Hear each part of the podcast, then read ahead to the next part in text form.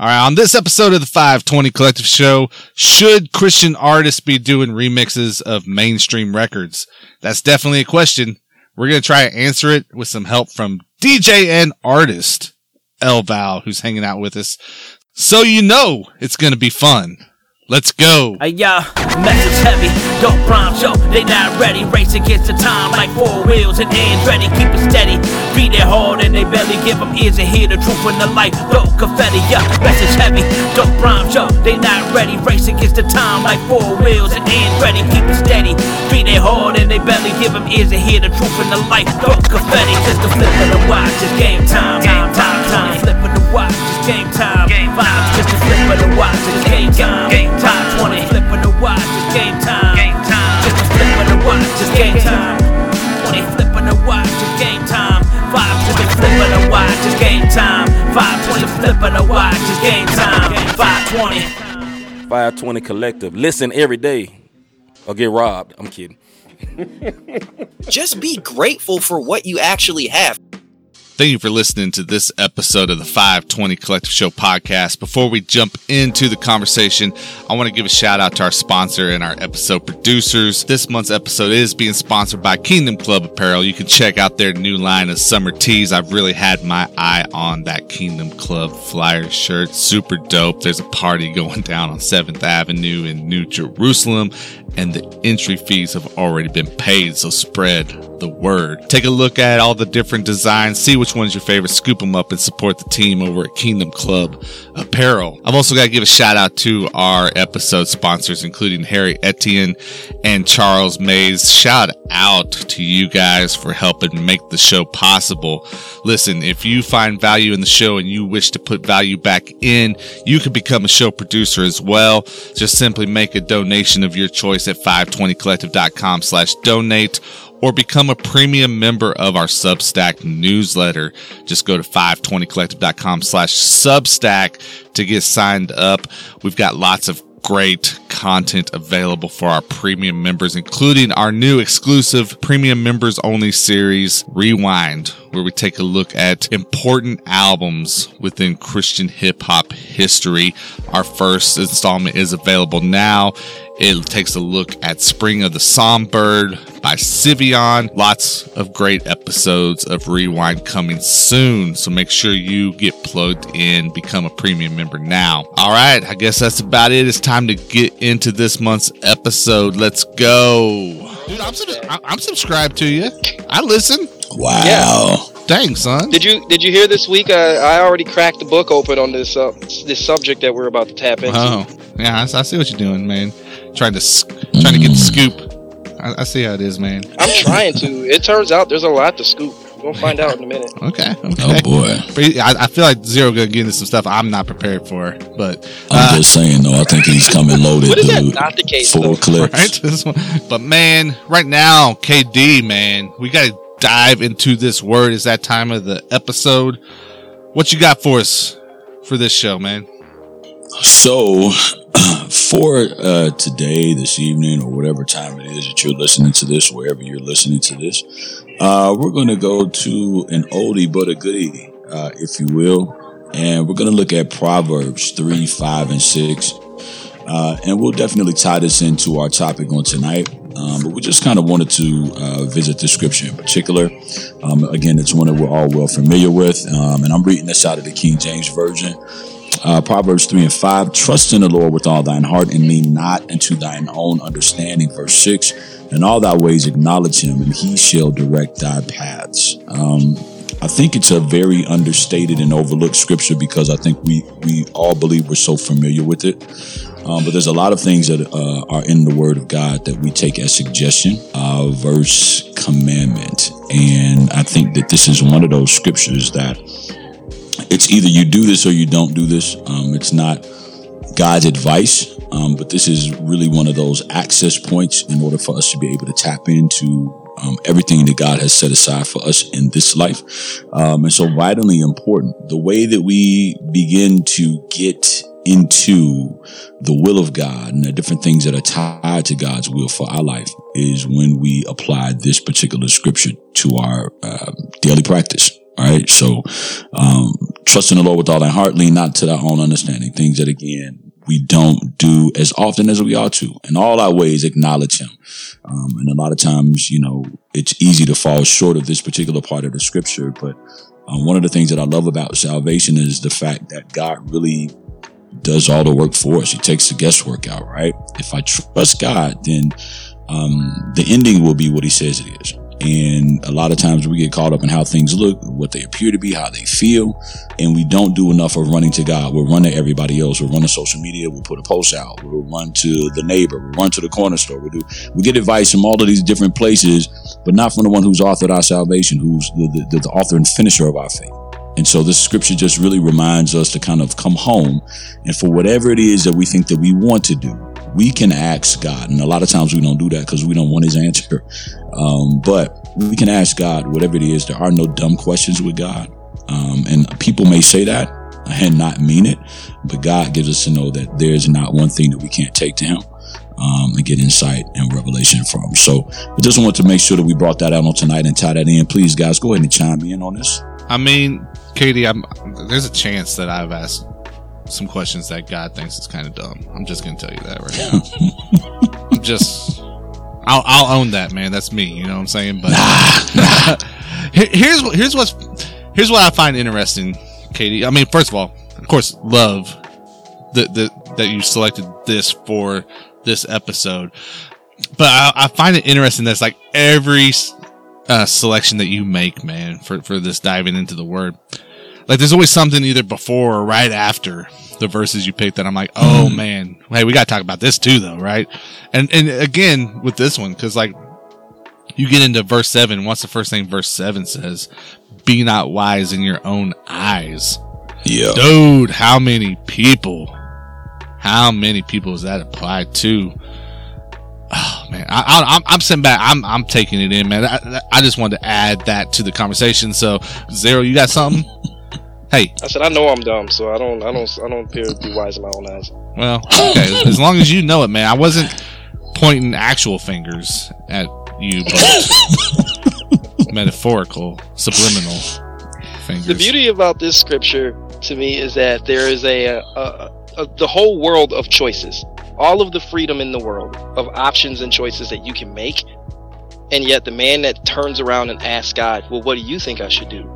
That's the guy that's actually doing it right.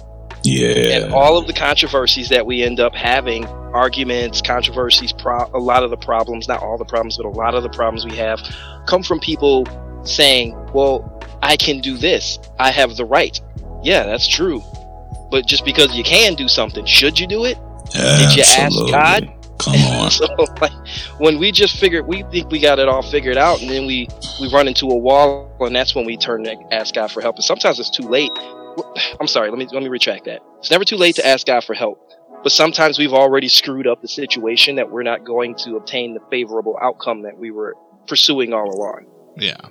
Yeah. Um, and that is something that God allows us to do if that's the, the path we want to take. You want to take the path of destruction, he'll he'll rescue you, but that doesn't always mean you're gonna like what happens when you have Yeah. to deal with those consequences. Yep. But the guy that turns to God and says, What should I do? What do you think? I think that's the guy who's always making the best choice. Yeah, man. I, I feel I feel that I feel that a lot, man. Because like I know for us, like you know, it's not easy. You know, a, a, lot of time, right? Like it, it is a lot of uh, hey, money's tied or, or whatever the case may be, right? And there's sometimes where it's like, dang, can we ever catch a break? You know, like the the it, it, like there's always something happening and yet even though that's the case right like at the end of the day pro- again like kind of like what uh, you guys are saying it, it might not be working out the way that i would have preferred it to work out but like stuff always seems to work out somehow. And, and the whole you know not leaning on our understanding of the situation right? Uh, because we might have made a, the, the, the wrong choice if it was completely up to us you know? So yeah, no, I, dude, I, I'm, I'm with you, and I think I think we need to take the seriousness of this as well, and and apply it to what we do as like Christian creatives, right? I think we want to try to say, mm-hmm. hey, yo, we're creative, and, and let that kind of create maybe some loose boundaries in there because we want to be able to be creative and, and not have these restrictions on what we do on as far as that creativity goes. But man, whenever we are put in a position where we are doing it as a representation of what we believe and, who we believe in, we have to be willing to go and do it a certain way if that's the way he needs it to go for his message to get out. Right. But yeah, man, love it. Proverbs chapter three, verses five and six. I want to know what y'all think about it. Hit us up, you know, social media, through Substack, however you want to reach out to us. Y'all know how to get to us. Man, we are joined by El Vow here on the 520 Club Show. Eric Boston, KD the Vessel, Xero for Hire. So Val, man, we were talking about it before we got going here. Uh, you and I have been plugged into each other for a few years, I think. It seems like at this point. Um, I know we got yeah, man. Yeah, yeah. You know, we, we, we did some uh, press release work and, and just different stuff, and being able to support you here on the platform, which has been really awesome. You know, for our end, you know, and I know some people may not be as familiar with with you um, that's currently listening to the show, but they need to get familiar with it, right? So this is your chance, man, to, to brag a little bit on yourself. T- t- tell the people about El Vow, man. Yeah, so I mean, man, I, am kind of summarize a whole bunch of history in just a few minutes. Oh, you got Uh, time, man. You- you get He time. put you on visitor at Church Front Street, bro. Go for it, man. Like stand up and announce where you've been and where you're going, all of that. So, I mean, since the age of 12, man, I, I just jumped in, got my first pair of turntables. At the age of 14, the Lord called me to ministry. Didn't know what that looked like or what that entailed. I just said yes. Um, they come from a Christian home, and I'm from nowhere, bottom of the map, bottom of the barrel. And uh, I just kept saying yes, and just doing things out of a servant's heart. Uh, long story short, man, I, I did my first event when I was 14. Fast forward a couple years, I was just touring. I mean, you name it. I got to the point where I was doing over 150 events a year. I just opened a ton of doors. Uh, got to live a lot of cool stuff. Since I started at 12, about the end of the vinyl era, by the time I was in my 20s, um, all the scratch DJs had kind of aged out and moved on to other things. So there wasn't a lot of a lot of guys left that were in the scratch world that loved the Lord. And so that just opened up a lot of doors um, for me to jump on with a lot of these rap, uh, hip hop artists to do their tours. At the same time, always grinded uh, a lot of different avenues and creative aspects. Uh, and because of that, I was able to travel solo as well. Uh, just been on this journey, man. Living in Florida, doing paraministry work, um, still doing traveling, just not as hard with music. I still travel a lot, but that's another story. But yeah, man, I just um, just saying yes to God. Still figuring things out. Uh, still learning. I'm still I'm still a student of the arts. I'm still a student in ministry. I'm really looking forward to this post-pandemic world where we go back to normal. Yeah, man. And, and when, and dude, I, I know, I know you're trying to be humble about it, but I'm, I'm gonna get you. I'm gonna get you to to speak on it He just a little bit, man. name drop, yeah, bro. exactly. Because like, well, no, because here's the thing: when people hear this and they say, "Oh, okay, so this guy has." Toured you know it's easy to say oh well maybe just some local stuff or some maybe some guys that we don't know no like here's the thing this dude has been the dj for your favorite artist in So christian I'll tell you the hip-hop story. man come on with it I'll tell you the story how it happened. Uh, well, how it started. But I was working at a church doing video work, still doing events. I got a random call one day. It was like a Wednesday afternoon, Wednesday Guy gets on the phone and says, "Hey, man, uh, I have a tour coming to your city. I've heard great things about you. Could you be at this location Friday night? And mind you, this is Wednesday, a couple days out. I was slammed with stuff at the church.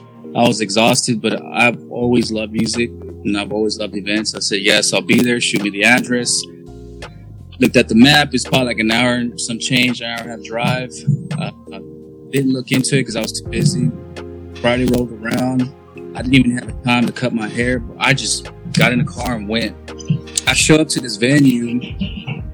Come to find out, it's uh, the Heroes for Sale tour with randomly, and uh, sold out. So I do the opening thing, uh, and I, I that night I think I rocked out with Swoop and uh. And at this event, he had a guest artist named Tedashii. Tedashii was at the end of his sabbatical. After the event, Tedashii uh, went backstage and he was like, "Bro, you're really, really dope. I like what you do. I'm getting ready to come back on the road. Uh, would you be interested?" I was like, "Yeah, man." I didn't think much of it because I've heard these kind of conversations uh, before. Gave him my information, went home, back to the whatever I was doing. At the same time, I'm starting getting, I started getting the first ever out of state inquiries. So I'm trying to figure out I'm going to pull this off. This is springtime, so I'm getting a bunch of inquiries for the summer. I go and I talk to the pastor. I'm like, hey, like I'm getting all inquiries for the summer. I don't know how I can pull this off, but I really want to pull this off. Pastor's like, hey, bro, uh, go do your thing, figure it out. But I say yes to everything. I haven't heard back from T Dot, and a few months later, um, the church I found out the church has some financial crisis, and so I just kind of said, "Hey, um, I'm gonna jump on these events and I'll figure it out when I get back at the end of the summer. Uh, I'll see what happens." So uh, I literally exited. I finished out. Um, I think it was like on a Thursday, and then that two days later, I jumped on a plane, which ended up being like the next eight years of just touring. yeah. Uh, that summer, Yo, that's that's that's like the Christian rap equivalent of I'm going to the store to get a gallon of milk. yeah, you end up, you end up. Never come back Dad to went the to crib. get milk. oh, oh my goodness, eight years. So I'm at, I'm at an, I'm at a camp, and I get a call from this guy named Biz. Uh, Biz, I had met him when we were in high school. He's we're both from Dallas, the Dallas area. He's like, "Hey, bro, I can't make this event. Um, it's in Houston. Can you go build for me with T Dot?" I'm like, "Yeah, bro, I got you." Sends me the info. I get there, man. It's just this massive festival um, called Blooming by the Bay, which a radio station back in the days called Engine Radio used to put on. And um, T Dot was the headliner. So I do this event. I meet this guy named Derek Minor who's there. Derek is like, bro, like, do you tour? Are you touring an artist? I'm like, I'm traveling. Uh, I'm down. Let me know uh, what you need help with. And then literally like two weeks later, I'm traveling with Derek and I he had just finished up uh, working on I think it was like I can't remember what album it was Minorville or something like that but it hadn't dropped yet but he was getting like the tour ready so I remember just flying to Nashville spending like two weeks with him putting the whole set together with visuals and all that uh, I finished that tour up at the end of that year and then finally I get a call from T Dot and he's like bro you ready I'm like, yes, I'm ready. So that following year was was wild. Like he got back on the road, everyone wanted to hear T Dot's story. Because mind you, T Dot had experienced some really bad tragedy in his personal life um, with the passing of his son Chase. So so T Dot comes back to the scene, and it's just like wild. Like I mean, I remember just doing so many. I remember waking up in cities saying like, "Where am I?" Like I, I couldn't remember what city we were in because we were just like literally flying from one city to the next to the next to the next. Uh, got to live that out, uh, and through that, I t- Tedashii told Lecrae about me, so I ended up jumping on some tours with Lecrae. I got to do the um, the tour for the troops in the Middle East, um, for the U- for the U.S. Army, which is wild. I mean, I, I'm doing events in places where I can't even take a photo because it's all like, like bro, like classified information. Um, I got to jump on some short runs with um, artists in the West Coast, propaganda. Shout out to Prop, um, man, you name it. And then once that whole like, this whole like, uh, I don't know if it was like a wave or whatnot. after that, I jumped on the group out of Miami called Social Club Misfits. Uh, had a lot of fun with Social Club. Social Club wasn't doing the stadium events uh, Lecrae was, but he, they were doing grassroots venues with like hardcore fans. I mean, we were doing events and they would get like three encores. Like it was just so fun. Um, did that. Uh, geez, I mean, there's a bunch of stuff that happened in between. Um, got to jump on with KJ as well. Met KJ through that. KJ is, is still a big bro to me. Man, you name it. Stadiums, arenas, backyards, schools, churches. Slept in nice hotels, slept on floors, slept on couches, air mattresses, you name it. I just went, just kept saying yes to God, and doors kept opening. So, yeah, man, it was a wild ride. Wild ride. Bro, when is the book coming out? My wife always tells me, like, when are you going to do And I'm like, Duh. I just need to do it. Or like get connected with TMZ and do like a tell all or something. dog. Like when is that? when is the story Oh, coming out, bro? That's a crazy. That's a crazy run, man. Yeah, I mean, obviously there is more, uh, more like God stories. I mean, there there is some like junk stuff. I mean, I got to see some junk happening before I knew about it. Um, but I mean, definitely the, the God stories outweigh, you know, some of the For sure. Some of the wild stuff that I got to see. Man, Best just backstage story. oh, Uh, we were in West Texas, this festival called Rock the Desert. And uh, this was the first festival that booked Social Club Misfit. And uh, that night, Andy Mineo was headlining. The runner up was KB. The opener was Social Club Misfit. And I'm backstage and um, I just see these two. Now, mind you, I'm six feet. Like that's a big Mexican. Mexicans don't grow that much. I'm, I'm six feet.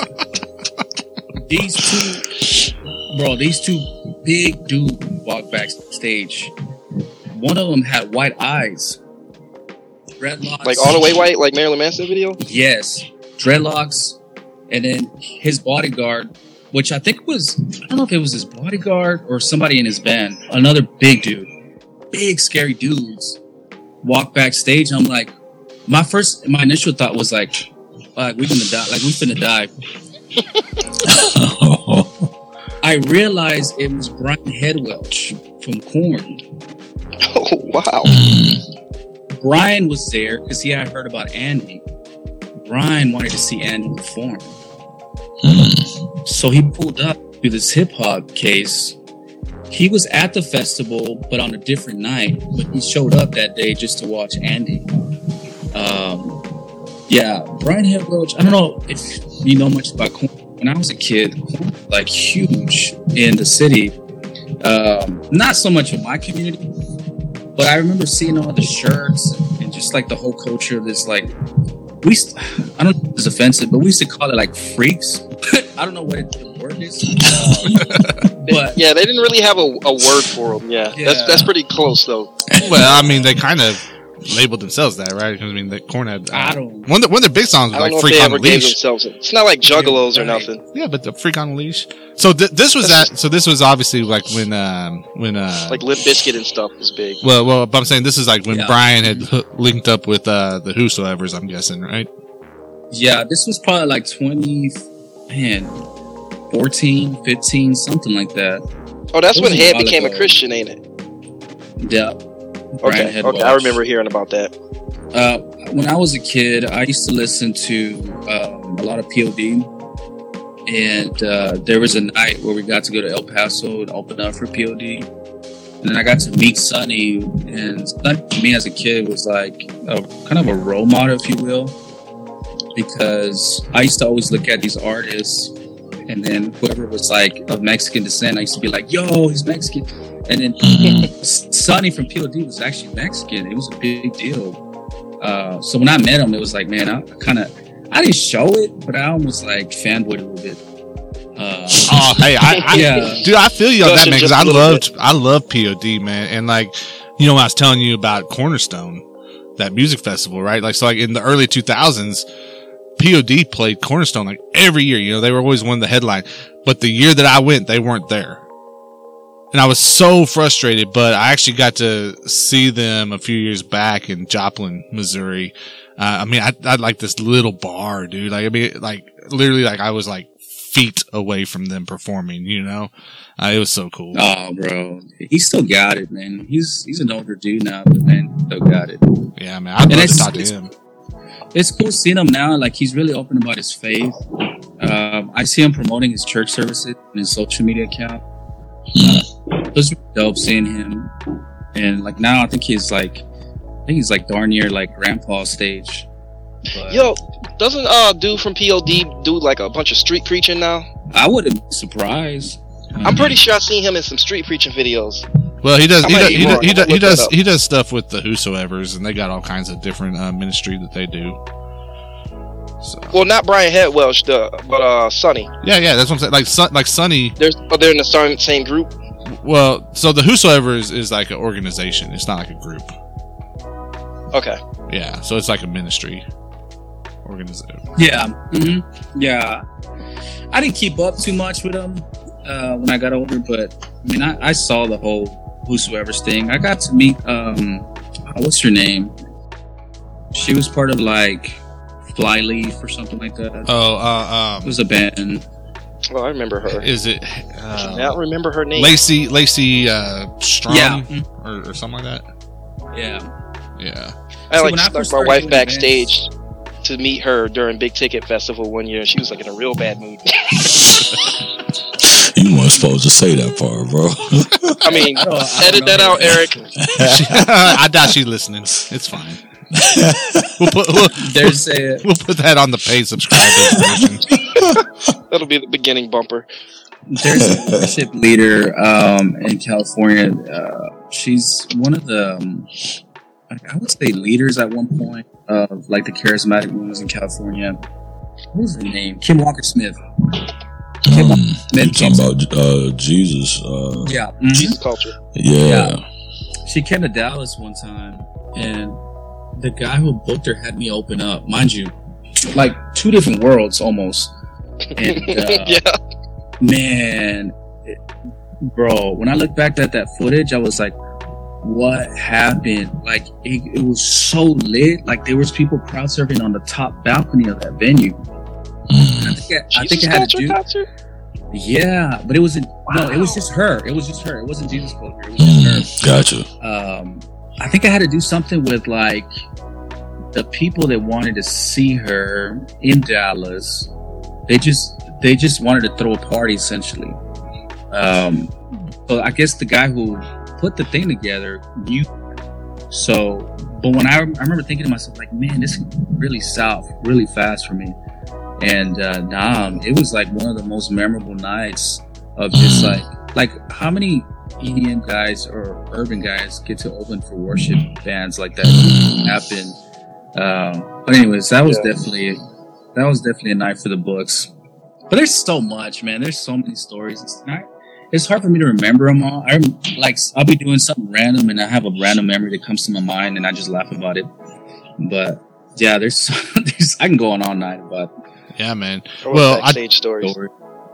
Yeah, I, but I, I want to make sure that we hit on because I mean, na- so now you've been doing some of your own music as well, right? So you, I mean, eh, you've been doing music for a long time, but I mean, you like over the last few years have really been dropping music, and, and what I find really cool about what you're doing is yes, like everything you put out has like these hip hop elements involved, but you are not just like staying in the hip hop box with what you're doing personally, right? So t- talk a little Yeah. bit about about the music that you're you've been putting out. Uh, I, I mean, I look at music just like a art in general. Um, it's easy to like do the carbon copy thing where you just kind of like, well, I'm not going to reinvent the wheel because the wheel works. Um, yeah, that's fine. But for me, the way I see it is like the art has to be a reflection of who you are, who, like who God. Yo, thank you for be. listening to the show. No, it's not over. There's more great conversation on the way. We're going to take a quick break while our guy Darius Mullen gives you a rundown of the music that made waves this past month. Be sure to stay locked in for the rest of the episode. Let's go. Hey everyone, it's Darius back again with five Dot Wave Maker releases from July 2023. First off, we've got the newest album by hip hop collective Shadow of the Locust. That's called A Mighty Army Cometh Volume 2 and it's 23 tracks of pure hard hitting hip hop. We actually got to talk with some of the guys from Shadow of the Locust about the project on a live stream recently, so make sure to check out the 520 Collective YouTube channel for that. July also brought us another fantastic offering by Sivion and Malix. This time they recruited Braille and InfoRed to join them. That song is called Come Through Me. Next up, it's a meeting of the Jareds on the new tape JJ out July 7th. That's got Jared Allstar on the rhymes and Jared Hicks on the beats. Yamin by Mike Wise just goes hard. What can I say? Check it out. And finally, a new groove by Q Flow, Scribe Music, and TLS is a fun, bouncy one that released on July 21st. As always, make sure to check out www.520collective.com for more fresh picks. And as always, I've been Darius Mullen. Enjoy the rest of the show. Yeah. This does not make me want to listen to your music. The Vessel, Xero for Hire. I'm Eric Boston. Not that you're worried about that, but we are back here with, and we still got our guy El Vow joining us on the 520 Sure. collective phone line. What's up, KD? Yo. Yo. I guess we got to talk about something, don't we? but no, hey, we, we, you had to be there. so we, we have a question. Uh, what, Xero? Go ahead. Sorry. I'll, I'll wait my turn, Xero. Go ahead. No, no, no, no, no. I was I was cheering you guys on. Oh. digging this hole. Okay. Oh, let's well, let's keep going. I'm gonna start a petition to create a burner account for Eric Boston, and we're gonna call it CHH Moses. So if you get a friend know what that request or an ad from Twitter, What does that um, mean? CHH Moses, that's gonna be Eric Boston's burner account. What does that? Just I can't grow a real beard. KD. You don't have to, man. But you you you, you try to bring opposing sides together, man. You, Oh. Moses was meek, dude. So we're gonna we're, we're gonna celebrate and, and push that meekness, man. If you if you say That's so. beautiful. CHH Moses. If you say- Twitter, Twitter. Okay, so- at CHH Moses. So we've got a question, Connected to Chat GPT and it'll post for you. dude. We've got we've got out. okay. We, this is ridiculous. We've, we've got we've got a question that we've got to try to answer here. Um, uh, no, the question is though. Uh, and, and Val, I'm glad you are here and able to join us for this episode, man. Because I, th- I know you're going to have some some insight here, you know, that I definitely don't have. You know, these other guys probably more so than me as well. But should a Christian artist remix a mainstream record? That's the question. Now, we're not saying we that we have a bias going into this. We're just asking the question. We're just seeing where it goes. Uh, so, KD, let, why not why not throw it to you, man? And you tell us where we're going to start here, man. Should a Christian artist remix a mainstream record? So here's what I- I'm gonna do. I'm gonna volley this over to Xero, and I want him to start letting off that clip that he promises that he has. I don't know if I'm Uh, ready for and that. When I say clip, I mean paper clips from stacks of paper full of information. People, Dude, Let's- I- I let- feel- let- let- get your minds out of the I feel. I feel like Xero's going to talk a lot right now, and I'm just going to be like, okay, because I'm not. Gonna, It's not all going to be coherent either. I'm So- arguments on both sides. So let's go. Let's go. All right. So let's do it. Let's do it like this.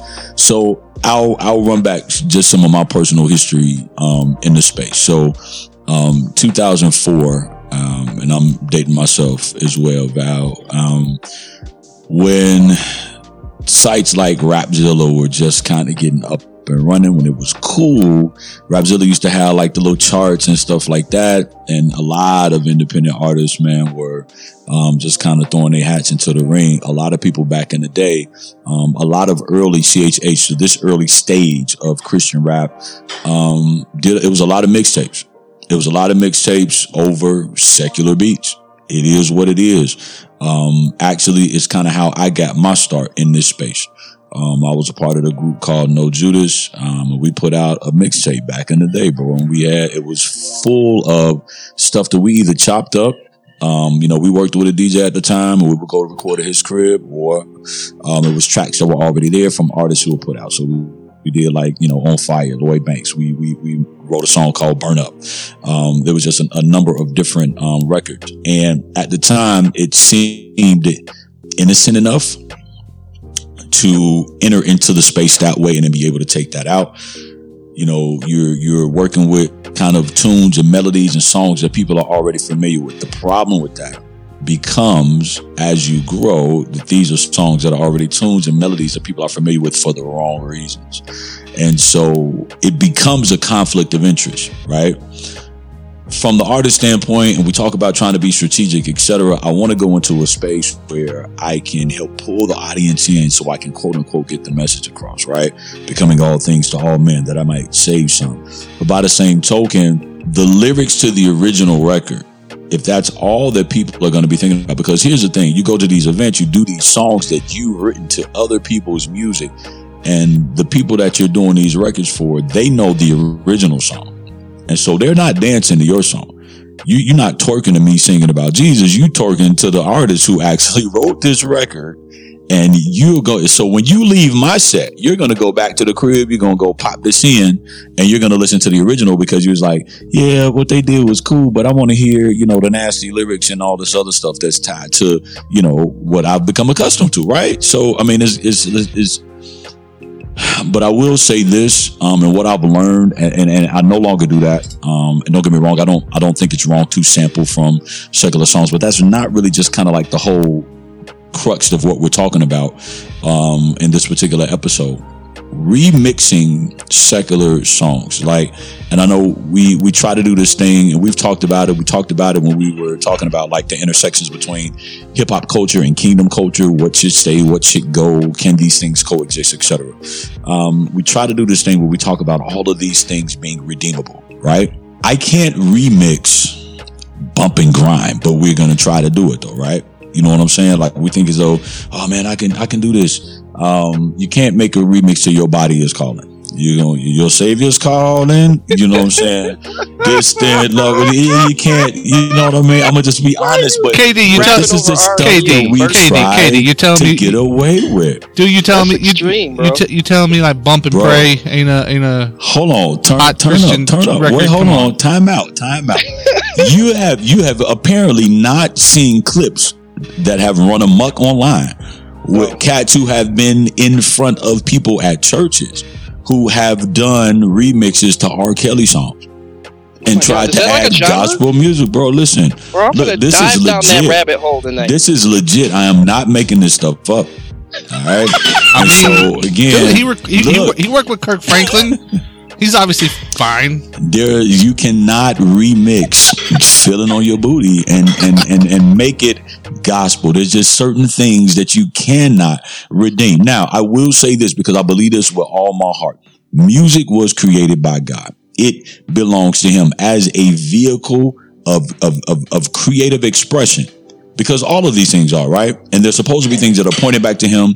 They're supposed to be ways that god has given us to be able to honor him to be able to express our relationship with him but what does man always do? We always taint the things that we begin with. So we we pervert that original purpose and we start doing other stuff with it. And we, you know, we make songs about people, places, things, and we give those people, places, and things godly attributes and we give them admiration and adulation and, and things that should be given to God alone. And so that's where we start going amiss. But there are some records that should be recaptured because in some instances, if you sit back and you listen, the artist maybe didn't know how to express what they were feeling towards the Lord and what they wrote should have gone to him. But when the heart is tainted and the heart is divided, you can't give God what's due to him. And so you end up writing stuff and giving things and giving feelings and emotions and expressions to, again, people, places, and things. So I think some things should be taken back and redirected to where they should have gone in the first place. But again, that's me. Uh, I'm to tap out and uh, please jump in, guys. Okay, so here's okay. I think KD did a great job of going, uh, sharing the spiritual side of things, uh, if you will.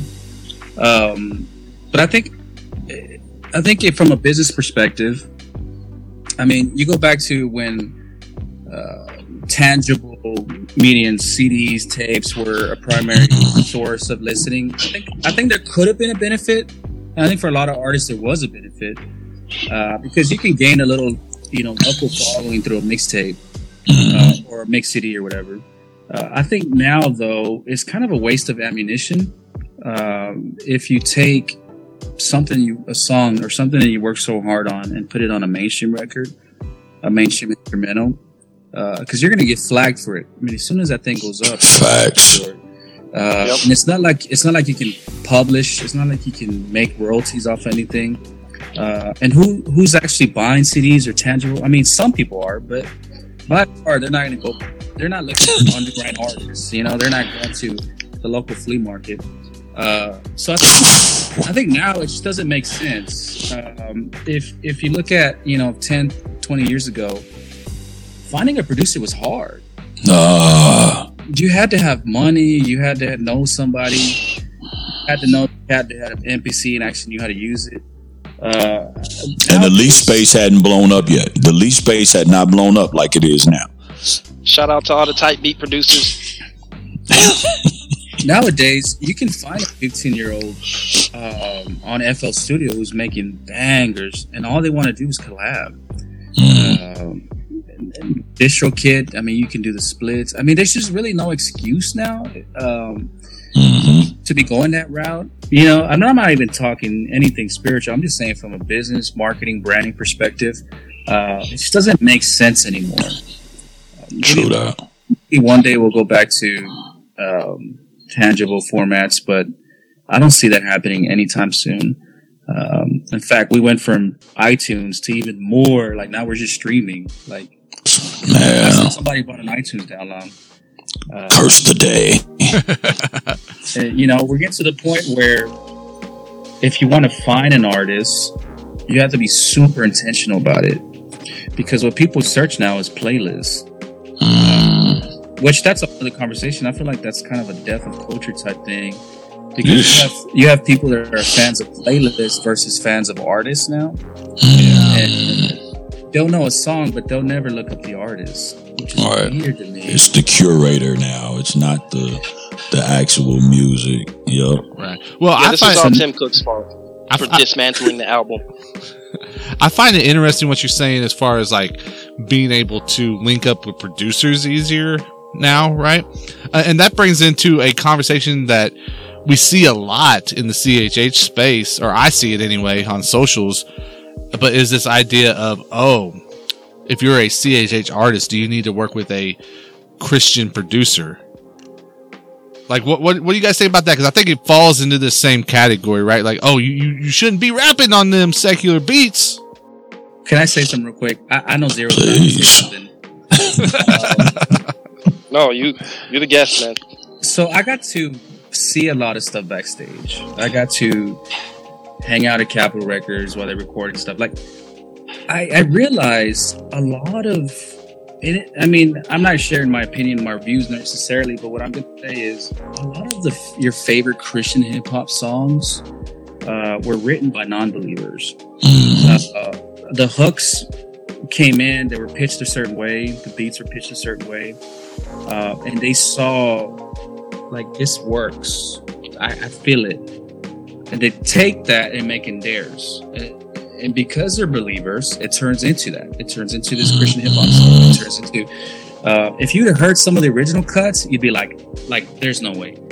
Um, but a lot of people don't understand how that works, and so That's the industry. Yeah. As I see it, the only reason to be strictly like I'm only going to rap on Christian beats is out of loyalty. If you want to be loyal to the team, and that's a conviction that you had, and the word conviction kept coming up a lot, I can see that. I can see you have convictions. You want to be loyal to the to the team. You're only going to work with Christians. That's cool, but uh, to I think anything outside of loyalty, conviction, it, it, you kind of leaning real heavy into superstition. I don't think that we have any hardcore rules. Dude, Although I only rap on Christian beats, Xero. That I only rap on Christian beats because that's cool. the That's- mainstream they're too mean when they hear what I put down. So they're too mean. they're too mean whenever they hear my I don't raps. disagree dude. with you on that. They're too mean when they hear my raps, man. They tell me to stop. They call me honky. All right, so I'm not like I'm not going to ease into it. I'll just I'll, I'll just go from there. People don't like when you knock down their gods. Um, celebrities. I've been doing a lot of research, and I was gonna. I'm, we don't have time for me to ease into it. I'm doing this on my other uh, show, like week by week. Celebrities are, in a sense, gods. They're like gods, and they have fans, followers, the same as gods do. Um, and when you put that beat out, when you put that song out, that artist has a message. That message could be crafted by 14 people because that's how the industry works. Now, when you become an artist, they tell you how to dress. They tell you what to say. They tell you how to talk, who to hang out with, what clothes, to, like everything, what to drive. Sometimes they tell you what to put in your songs. Talking about the record label, talking about the industry. So when other artists, especially Christian artists, start trying to be like the industry artists, the way I look at it now, you are dressing like a magician. You come out on stage, you got your tuxedo, and then you don't pull a rabbit out of the hat. People will say, What kind of magician is this? He's not even doing the tricks that he's supposed to. And that's the setup. That's the whole show and smoke and mirrors that we have in front of us. Is the artist comes out, he's dressed a certain way, he talks a certain way. You're supposed to say the thing that the industry wants you to say because that's what the fans expect. That's the whole system. So then when you come out on Jay Z's track like Bizzle did, hmm. and you eat him for lunch, the only people that's going to get down with that are the people that are okay with you knocking that guy down off of his platform, which is some of the Christians.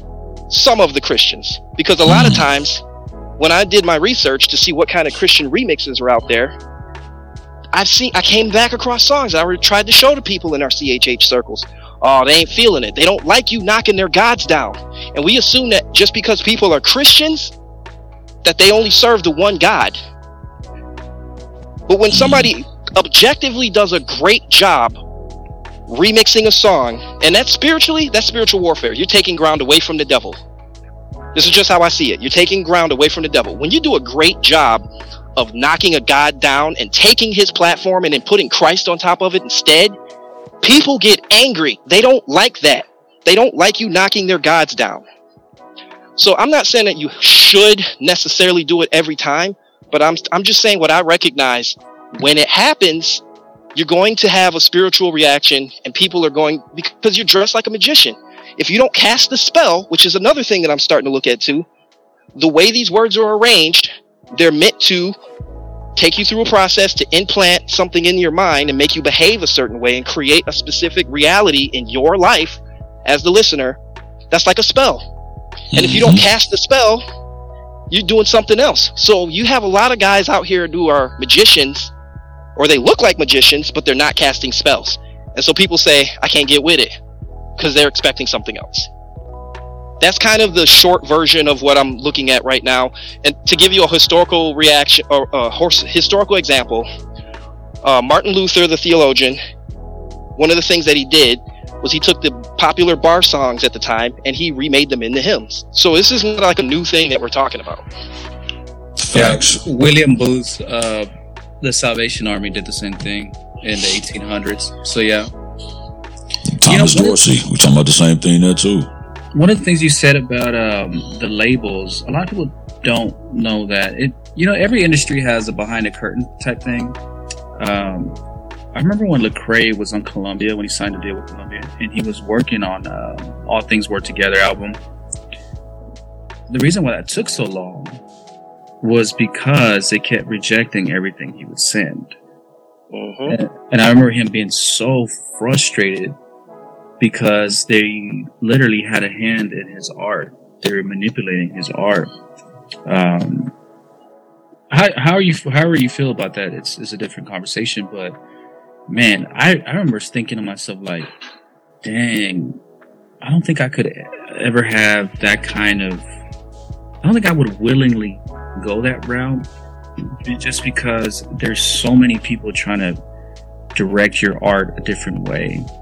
You know, um, I applaud him because at the end of the day, it, it's not like he went off the rails. You know, well, maybe on some stuff, but anyways, that's another conversation.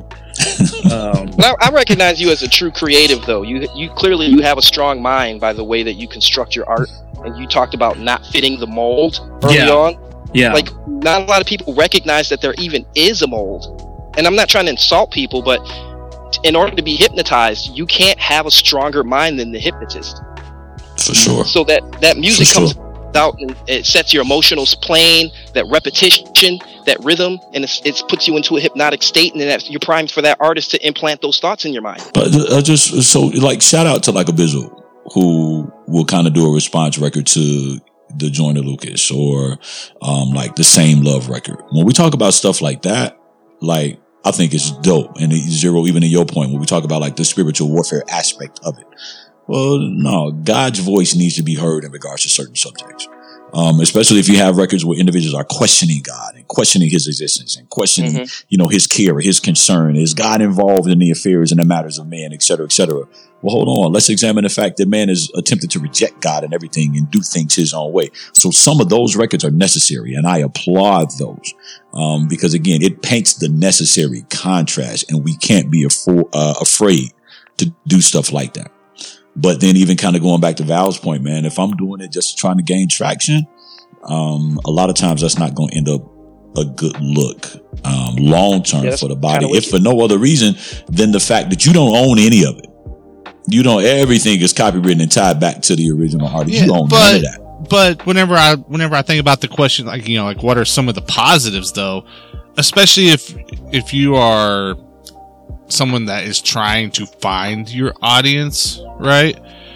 Like if you do a good job and, and you put a record out that is familiar to people, I think that I think there is a positive there where they are maybe going to be willing to give you a chance. They're going to because it's because it is familiar. You know, like they're they're they're like, okay, hey, I know that. Let, let me hear what's going on. And if you do your thing, you could hopefully segue it into okay. Now here's what else I've got. Right? You know, check check that out.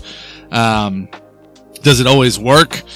I, I, I don't know about that. Val, what do you think uh, on that end, man? Like, do you see positives in, you know, potentially trying to put your own spin on someone else's art? Uh, what's the name of that rapper from New Orleans? Um, Lil Wayne? no, no, no, Christian, Christian rapper. Um, Dee-1? Dee-1. So, uh, I have a story about Dee-1. We did a whole uh, project using uh, Little Wayne beats, right? The name of the the mixtape was supposed to be called "Separated at Birth." Um, somehow, Wayne's people caught wind of it because I think starting to promote it. Like, I'm gonna drop this. It's gonna be crazy. Um, he got it like like a cease and desist. The shush letter. Mm. Yeah, and um, and, and none of that stuff ever came out. So like, I'm thinking to myself, dang, all that work, and they shut that thing down. And I'm sure it would have been dope, but I think his platform was big enough for them to be like, nah, bro, you ain't finna put that out.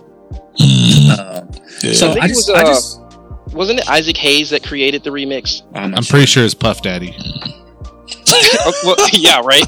Well, Please, I, I. Yeah. in all the in all the looking at remixes, I've never seen a remix that uh, got rejected by the masses that was that wasn't ideologically opposed to what the original song was. Like all the successful Yeah. ones are saying the same message. They're, they're in the same spirit. Yeah. I think that is a deeper issue. Right. It's when you come against the original, right? And you paint that other picture, the opposite, the contrast, that there's a problem. I think if you have a equal or bigger platform, you can pull that off. Facts. But I think if you're trying to like redirect a Michael Jackson song, you have no chance. Like, there's no way. Like, Yeah. Don't the do it, platform is just so massive. Um, so I don't. I think. uh, I mean, you know, I think a lot of the the stuff that was said here. I think it's it's good enough for someone to be like, yeah, I, I'm not going that route.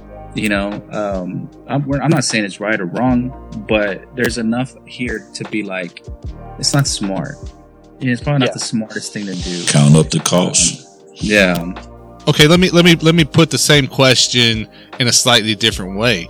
Because at one point, when, especially for Christian hip hop, right, when we look at it through that lens, when we were trying to gain acceptance, when when artists were trying to get that relevancy intact, right, was it perhaps a wise choice at that point compared to now where it seems like maybe we've arrived to a certain level of okay, like because there's there's a lot of people, especially like when you're maybe not the top tier mainstream hip hop, right? But but when you're talking about uh, that more like grassroots underground scene, man, a lot of the Christian artists are accepted in those circles at this point, right? Because they're just like, hey, they're dope. Does that? What, what do you think of it? Looking at it like from that kind of point of view, like for CHH specifically, you know, is it something that could be a positive just to try to get out there more? Um, I think with the internet, um, it's gained a reputation of corny, like being corny, or being extra or too much. Because uh, whenever you tell somebody, "Oh, a Christian remix," they immediately think of that one video where that that girl tried to redo a Beyonce song, or that, that one guy tried to read. You know, like yeah, the Christian parody stuff. So you're really like choosing if you want to go that route. I mean, you really got to go above and beyond to go over these mountains. Facts, facts. I'm not. I mean, that's not just a, a spiritual level. You're talking about a business level, branding level, across the board. Yeah. It's it's it's. uh I guess the best way I could describe it is like you're choosing to go straight into like the crossfire, you know, danger zone. I don't know, like. But I guess if that's your thing, um, and you're confident in that, then I mean, I'm not to stop you. Well, let's go back to the scripture then for the day. Um, and trust in the Lord. Lean not to your own understanding. So if you're your everything that Val just said, everything that Xero said, uh, everything that we talked about tonight, if this is a space that you're headed into, you need to be sent into that space. This should not be something that you are just volunteering to, to go and do because of the level of adversity. You're opening yourself up to criticism, right? From the body, from the mainstream secular space, um, spiritually, naturally, legally binding, spiritually and naturally, the, the infrastructure, the industry, the independent space, like every, you're putting yourself adverse to every path, mode, method, vehicle. Like if this is a space you're going into, you should only be going into this space knowing that a thousand percent this is something that God has told you to do. Because otherwise, um, you are putting yourself at a disadvantage. No matter how dope you are, no matter how cold you. And again, even to Val's last point, like if you're if this is something that you're going to do, like you got to be extremely above average to be able to put off consider regardless of your platform because after a while and with the world being so fickle even if you've got a big enough platform eventually people are going to get tired of you doing what you're doing. Music in and of itself we're in a different space. This is a different time. And back in the day where it used to be cool to rock over other cats beats now because everybody is so you know branded minded and I, I, my bag my bag my bag now it, it, the the the the camaraderie isn't there anymore. You know what I'm saying? And so it's not cool to go and to rock out over other people's record. I, I want to pay homage to, you know, to the big homie, blah, blah, blah, blah, blah. Nah, dog, you didn't ask permission first, bro. So we finna yank this off there, especially, you know what I mean? Like we finna shut this down because, uh, it's the business, it's a business move, my guy. Um, and you know, we, we ain't got no contracts on this, bro. We ain't signed nothing verbally. Hey, you didn't holler at me, dog. So now we finna shut this down. You know what I mean? Like we're in a different space now. Um, and so it's really, really, really tough, um, to be successful. Um, well, this is like your, your one trick.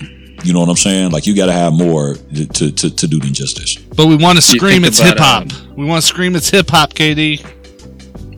Yeah, okay. Come on. Yeah, it be like for the culture. I know Thizzle had a like a band or something remake, um, like some Biggie uh, record. I don't know if you remember ever heard that.